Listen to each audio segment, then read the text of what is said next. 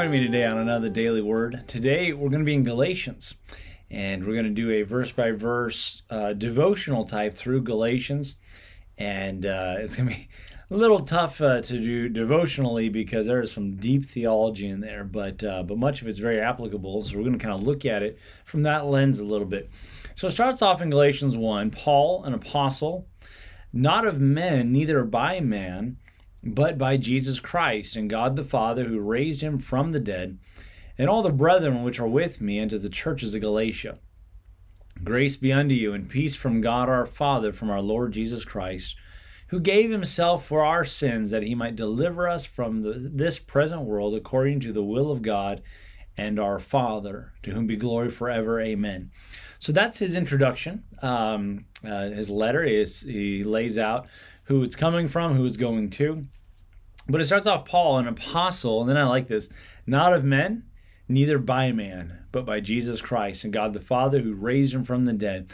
Uh, it was God's calling, if you would, in the apostle's life. God made him that. He made him that sent one, that apostle. That's what the word apostle really means. And uh, but it's the apostle proper in that uh, he is one of the the apostles that God used in the writing of the scriptures and uh, and so but i love that that was by the will of god that he was called of jesus himself. And let me just say every one of us who are saved um, we're saved by god. And uh, and he has something for us. And we ought to uh, we ought to recognize that. We ought to find out what does god want from me? And um, then he says who's this writing to? Uh, he says, and all the brethren which are with me, there's some believers that were with Paul, and he's writing unto the churches, plural, of Galatia. And so apparently there were uh, there were a number of these churches, and so this letter was going to be circulated among them. He's sending them to these churches in Galatia, and he's going to deal with some very, pretty serious issues that they were facing there in this region. So he, so he gives this wonderful message: "Grace be unto you." Oh, thank God for His wonderful, matchless grace. Grace be unto you, and peace from God our Father, from our Lord Jesus Christ. And he starts off a lot of his epistles with this concept grace from God, uh, grace to you, and peace from God.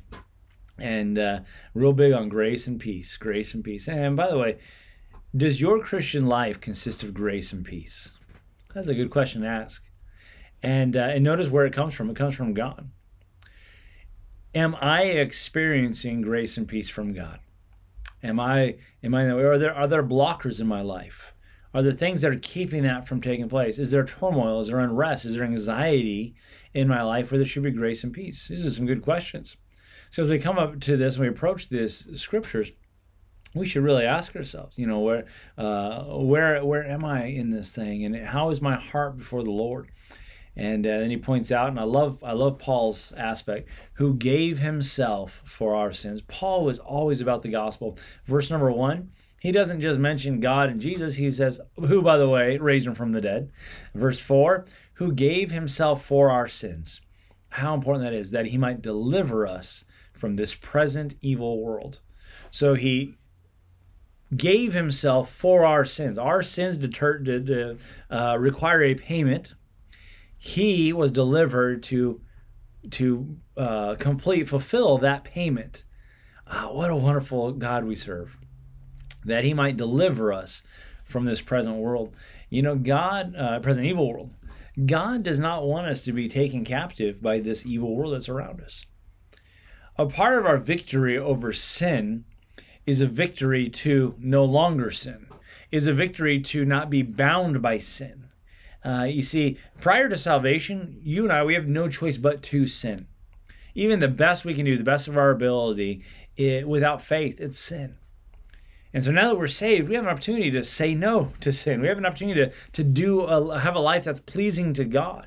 And so he gave himself for our sin that he might deliver us from this present evil world.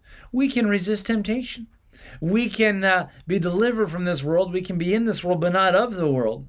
I love it. And how do we do that? According to the will of God and our Father. How do you know the will of God? Are you waiting for a dream? Are you waiting for someone to tell you? We find the will of God in the scriptures itself.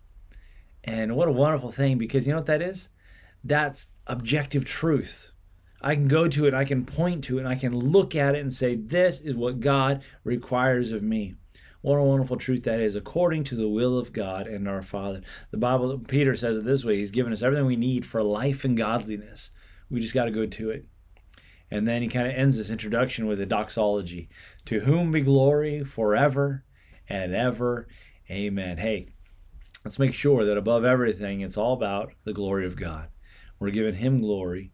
He's the one that deserves it. He's on the throne. Anything good in my life is because God has bestowed it upon me, and He is the one that's deserving of glory. And to that we say, Amen and amen. And so, off to a great start as we look at this book of Galatians. I'm going to try to not dive too deep, but we're going to look at it a little bit devotionally, and, uh, and hope that's a help to uh, to us. So, who are we in Christ? Are we living in grace and peace as He uh, as He's delivered us uh, from sin in this present world? And by the way, have you been delivered from sin? I'd love to help you if you don't know what that means, or if you don't know. Uh, if you have been, I'd love to share with you how you can know for sure that you're saved and make sure your life is glorifying to God. And uh, that's our desire forever and ever. Amen. Appreciate you, folks, and look forward to seeing you here next time. God bless.